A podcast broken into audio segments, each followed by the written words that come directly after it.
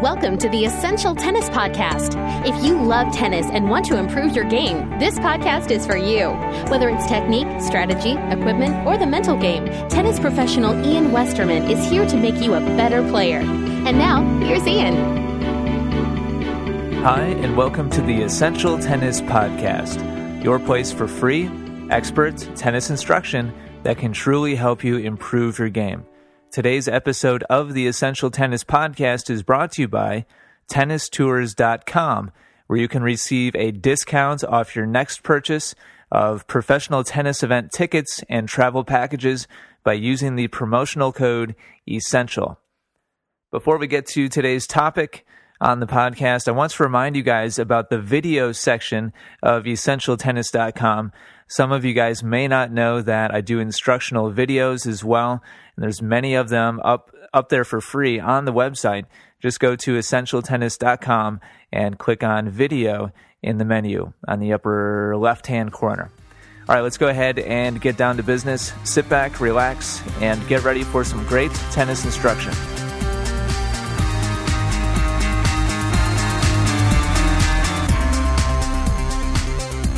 All right, let's get started. And today's topic is going to be focused towards you doubles players and specifically covering the lob, which is very often a difficult shot for recreational players to cover. And our question today comes to us from Michelle in Massachusetts, who's a 3.5 level player. She wrote to me and said, how do I deal with ladies who lob in a doubles match? I had a match the other day with two women who would constantly lob us. We tried different formations only for them to hit nicely down the line or lob back, keeping us off the net. We did try to stay two back when they served or even or, foot, or even a foot or two inside the service box to try to react to the lob. Eventually it got to us, me in particular. I started to play their game instead of mine. I like to play aggressively and attack the net, but that was just not happening. They got almost everything back that we gave them with a lob. At times we would get a point or two when we hit at the net person, but it was just not enough. It was not enjoyable to play and couldn't believe that we had to play for another hour like this. I walked away from that match incredibly mad at myself for allowing those women to make me feel so inadequate in my abilities and left me with little respect for them in their game of tennis. Well, Michelle, sounds like a, a really frustrating match, and I, I, definitely feel for you. And this is a pattern that I see repeated all the time at the, the club where I teach and other clubs where I've taught. Uh, recreational doubles players very often well, there's two things here. First of all, recreational doubles players very often struggle with covering the lob and, and, with with overheads in general. And secondly, uh, on the flip side of the coin, recreational doubles players are very often frequent lobbers. And uh, you know, for good reason. If you're if you're playing a team that's not great at covering it, then it, it's a good strategy. And I'm getting a little bit ahead of myself, so let me uh, go to my my outline here, and we're going to be spending all of today's show on this because I think it's a very important topic, and I've got uh, a large outline here having to do with how to cover this and and play more effectively at the net, Michelle, for, for you and for everybody else listening. First of all, I want to congratulate you on your your good doubles tactics in general. It sounds like you're comfortable moving into the net, and that's awesome. Congratulations on that. I work extremely hard with my doubles students to improve their transition game and their net game to get them comfortable moving up to the net very often beginner players are not comfortable up there. And so at, at a 3.5 level to, to have that be kind of your main game style in your doubles play i think is, is great. So nice job working on that. However there needs to be a balance in your abilities. The more that you move in the better you need to be able to back up. You cannot just have one or the other. Um, you you can't be one sided it's kind of like a car. Um, I'm kind of a car person. Uh, the the faster the car that you have, the better the brakes have to be. the you can't uh, when you're modifying a car, you can't spend all your money and time on the engine and not also upgrade the brakes because the faster you get going and the faster you're able to get going fast, uh, the faster you also need to be able to slow down. Otherwise, it's just not safe. And I look at I look at that the same way in doubles. The faster you move in towards the net, the faster you also need to be able to retreat in order to cover behind you.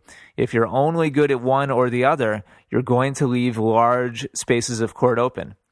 Now, I, I want to talk about one other thing here, Michelle, before we actually get started talking on on what to change and how to improve this part of your game. I'm gonna gonna lecture you a little bit and I, well, I, I was going to apologize for that, but you know what? I'm not going to apologize for it. Um, uh, you, you, said that, let's see, where's that section? It was not enjoyable to play. Couldn't believe that we had to play like that for another hour. I walked away from this match incredibly mad at myself for allowing those women to make me feel so inadequate. You should have stopped that sentence there. I wish that you hadn't finished your, your email to me by saying that you left with little respect for them and their game of tennis. I think that's a mistake. I think that's a big mistake. Don't disrespect them and their tennis skills. Uh, the reality is that they beat you fair and square. They, didn't cheat you out of the match. Uh, you missed more shots than they did, and so they deserve to win the match. That's that's how tennis is played. Uh, if you and your partner were not able to keep enough shots in play, and if you were not uh, able to use those shots to challenge your opponents very effectively, then quite honestly, you didn't deserve to win the match. So to be frustrated with yourself for losing to that style of tennis, I completely understand. I'm on the same page with you. I would have been incredibly frustrated as well to lose to that type of player.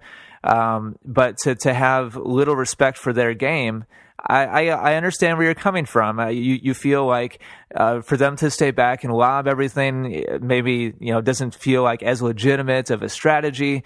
Uh, it's not a, a, high level, you know, type strategy strategy, and probably not a strategy that's going to get them very far in doubles uh, in terms of long long term thinking. You know, they're not going to become four or five players uh, sitting back there and just hitting lobs all day. Um, however, you do need to give them some respect. You need to you need to shake their hand and say good match, and you need to uh, in a way thank them. Uh, thank them that they have pointed out an area of your game that you need to work on. Uh, you should you should be happy about that. Uh, they, have shown you a part of your game uh, that does need to be improved. If it didn't need to be improved, then you wouldn't have lost this match. So don't don't worry about it, and and certainly uh, don't diminish them. Um, and I think that's that's something that a lot of players do. Uh, pretty common after playing a pusher as well. Uh, somebody who plays a defensive baseline game uh, after losing to that style of player, very often recreational players badmouth them and say, "Oh, you know, play the game. You know, you, have got to hit stronger shots." And um, anyway, in my opinion, that's it's just not a legitimate complaint. Um, so my lecture is over.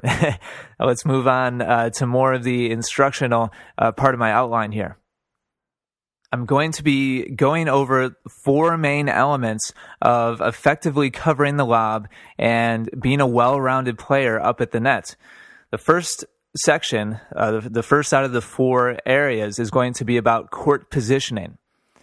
And you talked about this a little bit in your message, uh, saying that you guys tried to mix it up and, and play two back a little bit, and also um, just come in uh, just a little bit in front of the service line. It's good that you guys tried to make some changes, but I, I'm, I'm going to talk about this and make sure that everybody's on the same page and has a good understanding of how they should be positioning themselves during a doubles match.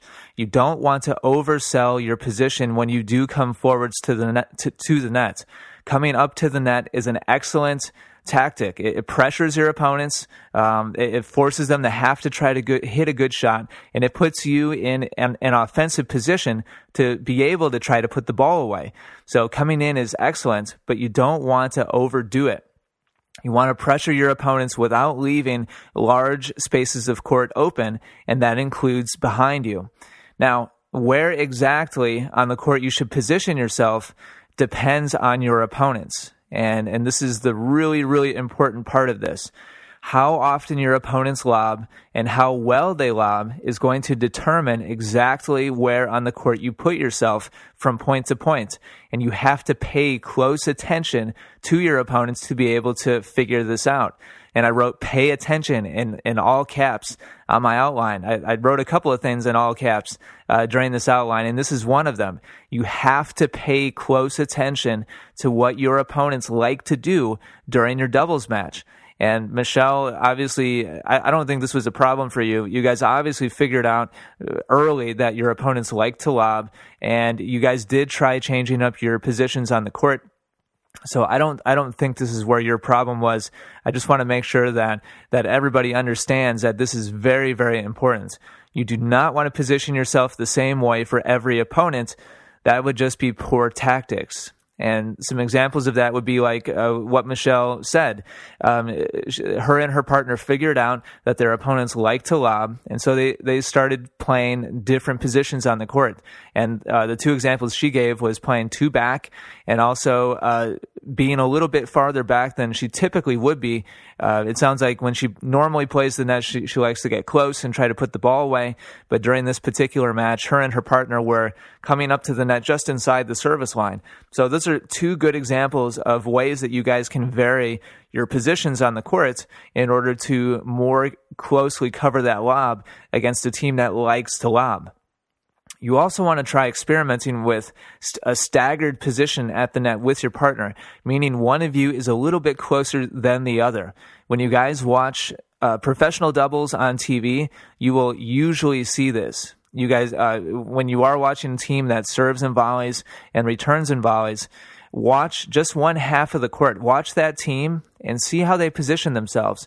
Rarely will you see both players even with each other when they're both at the net. One will be a little bit farther back and one will be a little bit closer.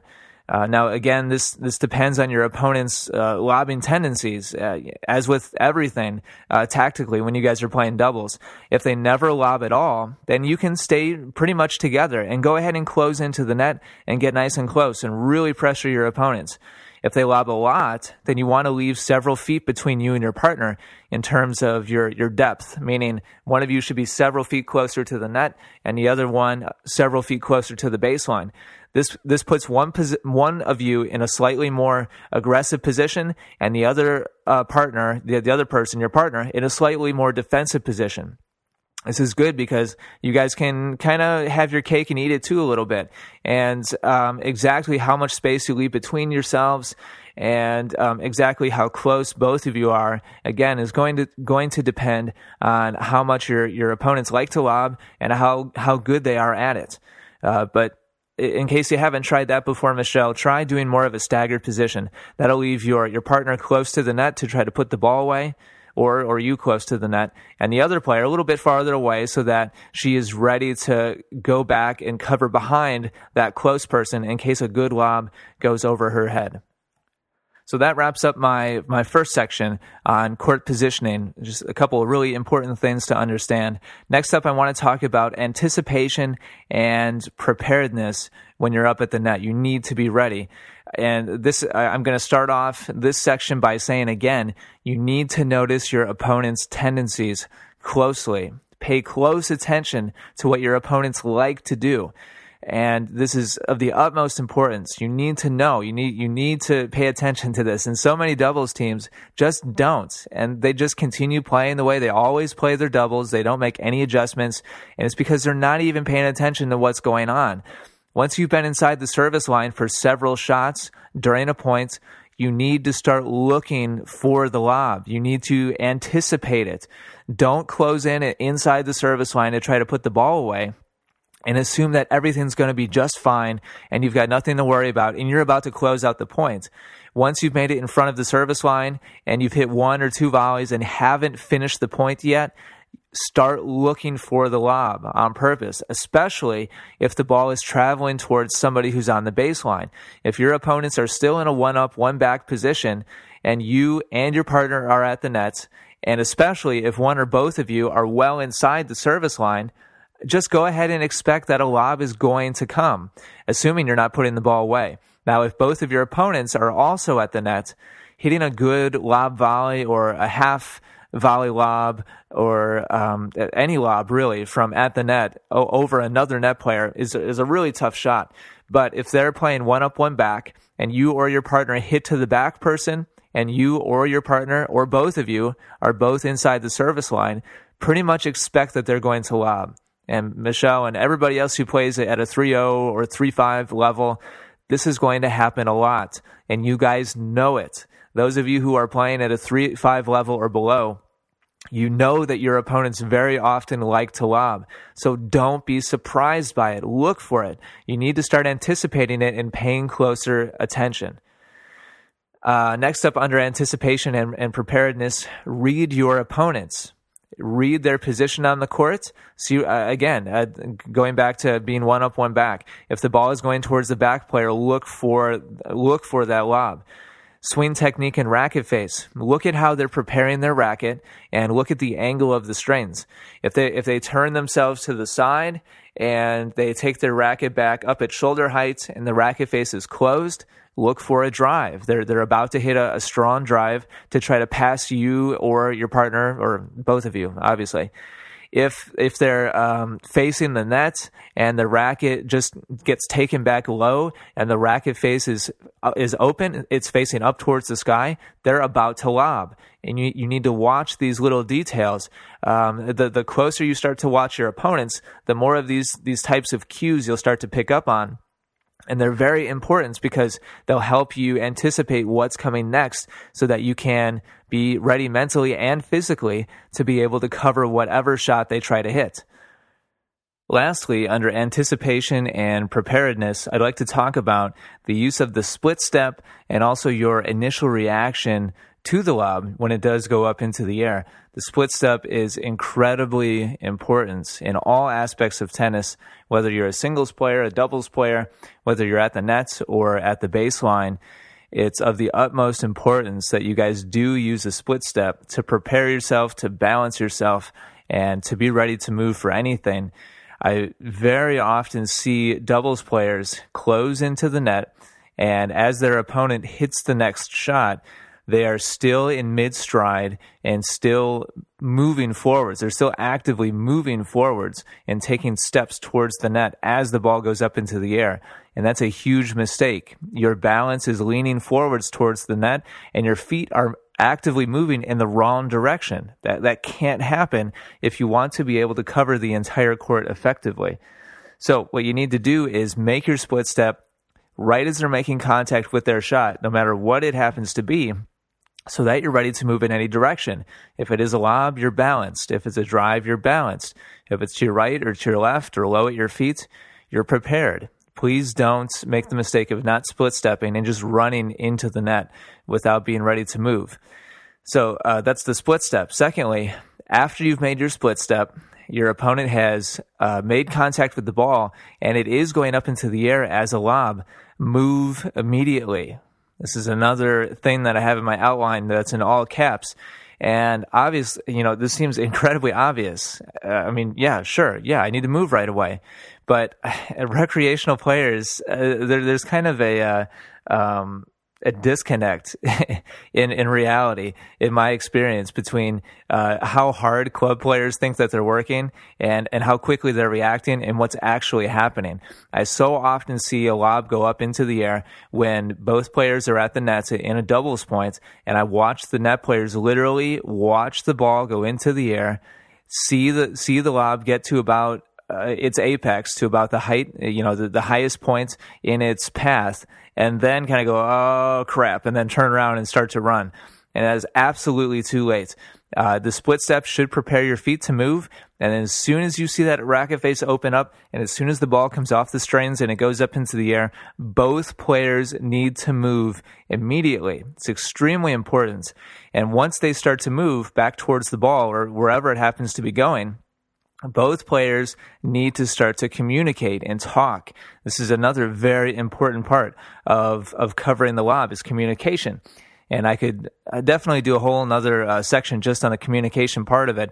But suffice it to say for right now that both players need to move and then start to talk and work out as early as possible who's going to cover which shot. It's extremely, extremely important. So that, that brings us halfway through. We, we've talked about court positioning and we've talked about anticipation and preparedness. Two more points to go. Before I get to those last two points, I want to tell you guys about my sponsor of the show today on the Essential Tennis Podcast, and that is Championship Tennis Tours. They can be found at tennistours.com. Since 1987, they've been putting together individual ticket sales to professional tennis events as well as complete travel packages to, to go and watch professional ten- tennis players play, which is an amazing experience. If you appreciate the Essential Tennis Podcast, if you've learned from it, please go check them out and uh, and show them that you appreciate their support of the podcast. They they help finance my time here. They're, they're, a paid sponsor of the podcast. And um, if we can keep them happy and keep them as an advertiser, that will absolutely help me to continue doing more of what I'm doing here at Essential Tennis and uh, continue, to continue moving me towards doing this full time. So go check them out. And uh, what I've been talking about recently that they're offering is their U.S. Open packages.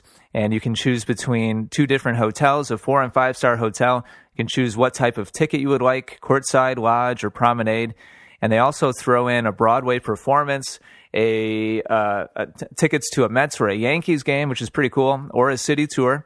And you get a limousine shuttle uh, to the U.S. Open and back to your hotel, which is pretty sweet. So go check them out. Check out their packages to the U.S. Open. If you're going to go to the U.S. Open anyway, you have no excuse. Go check them out right now. Uh, you can buy either individual tickets or one of these incredible packages. And as an extra bonus, if you use the promotional code ESSENTIAL, they will give you a special invitation to a Essential Tennis podcast and Championship Tennis Tours cocktail party in Times Square during the U.S. Open. I'll have more information on that in the near future. But I thank them very much support of the. I thank them very much for their support of the podcast. Please go check them out and thank them by making your next purchase through tennistours.com. All right, let's finish up by talking about the Last two elements of moving back and covering a lob effectively in doubles. We've already talked about court positioning and anticipation. Next up, we're going to talk about footwork and the way that you actually physically move back to cover a lob when you're at the net. And this is going to apply for you singles players as well, is extremely important. You need to move back sideways to the net, meaning, uh, let's say that you've made a split step and that means that you're facing forwards and your shoulders are parallel to the net. You're facing forwards towards your opponent. Once they put that lob up and you realize you're going to have to move back, or even actually, I take that back.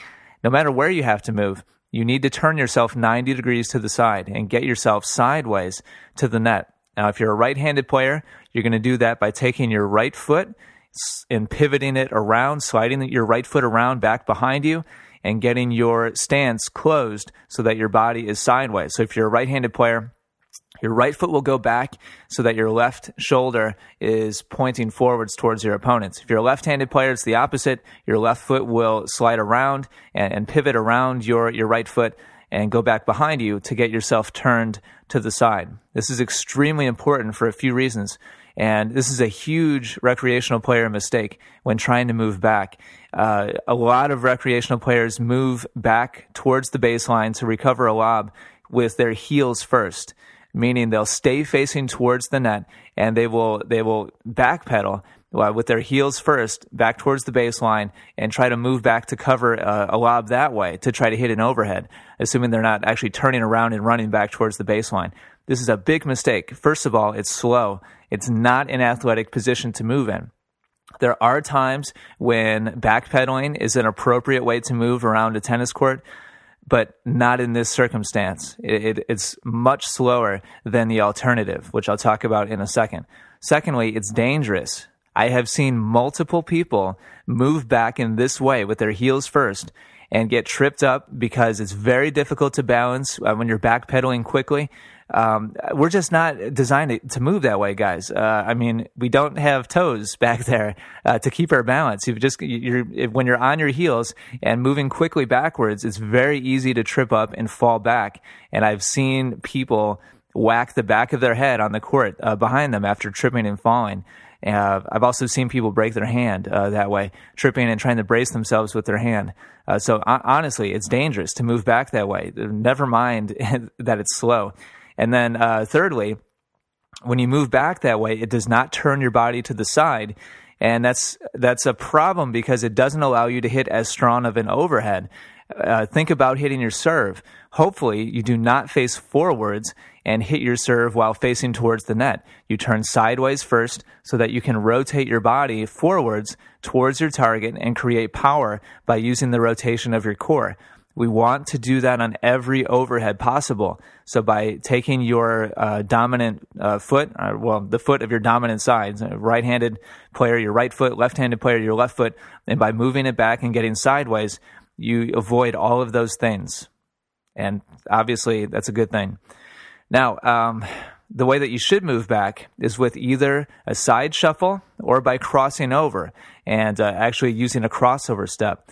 Um, either one is fine. They're both faster, they're both safer, they both get you turned to the side. Crossover step takes a little bit more athleticism, but it's faster. Um, I, I, see some players use a combination. Uh, maybe they'll cross over their first two or three steps and then go to a shuffle to kind of fine fine tune their positioning on the courts. But no matter what, make sure you get to the side and then use whatever footwork is comfortable for you there. But if you can work out a side shuffle uh, or, or um, a side step, uh, crossover step, you're going to be in much better shape than moving back heels first. All right, so that's footwork.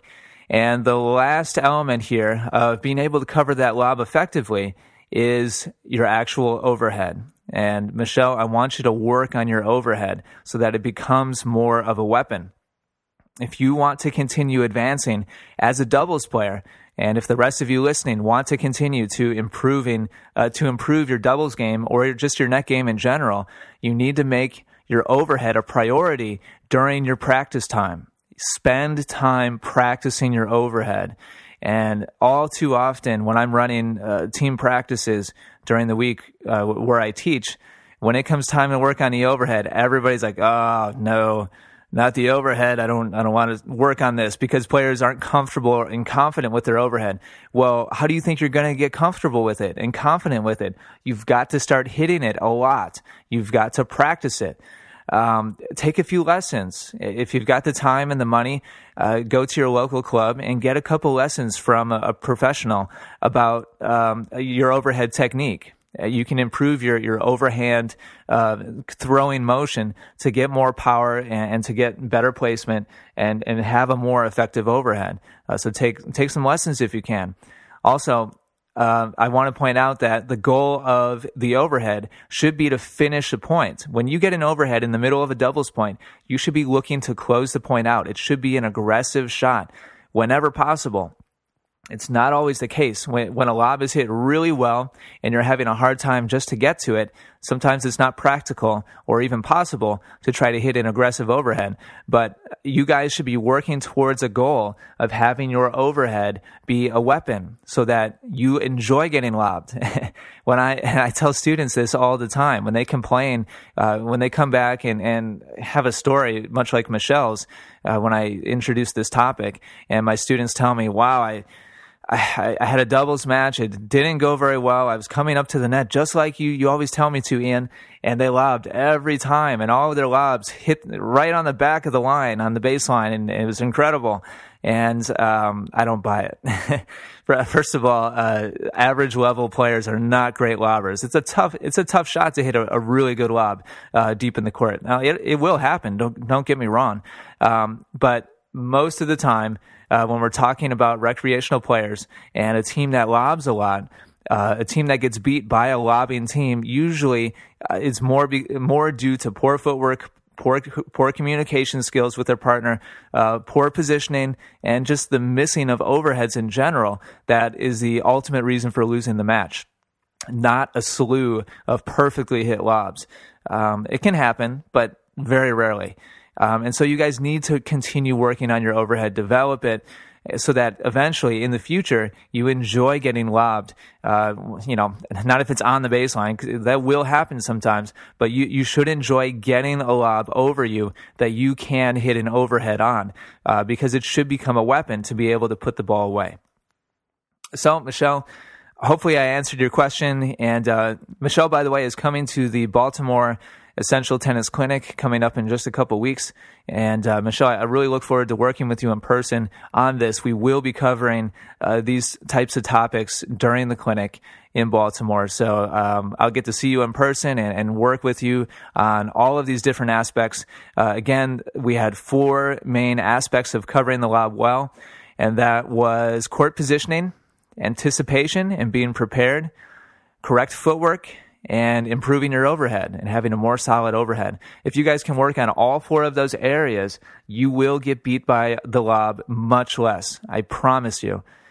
So, Michelle, that's it. Hopefully, that was helpful uh, helpful to you. Feel free to send me an email with any follow up questions. And thanks very much for being a listener. Thank you for your excellent question that I could talk about today.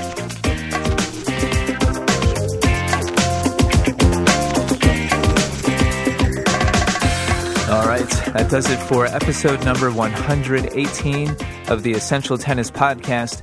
Thank you very much for joining me today, for downloading the file, and for giving it a listen. Hopefully, it was helpful to you. If you ever have any questions of your own, you can feel free to send me an email at ian at essentialtennis.com. Or if you go to essentialtennis.com and click on contact, there's a form that you can fill out that also goes directly to me. And I have a, a running list of podcast topics that I'm going to be getting to in the future. And I answer those in the order that they were received. So sometimes it takes a little while for me to get to people's questions, but I do always talk about whatever topics people send me messages about, which I enjoy doing. If you enjoyed today's show, do me a favor and go to iTunes and rate and submit a, a, a comment about the Essential Tennis podcast. That helps my ratings over there at Apple, uh, the, the, iTunes Music Store, which is the biggest source of downloads for the podcast. So, if the show has been helpful to you, uh, do me a favor, spend a couple minutes and uh, rate the rate the show, and also leave a a comment, and I would appreciate that. All right, that does it for this week. Take care, everybody, and good luck with your tennis.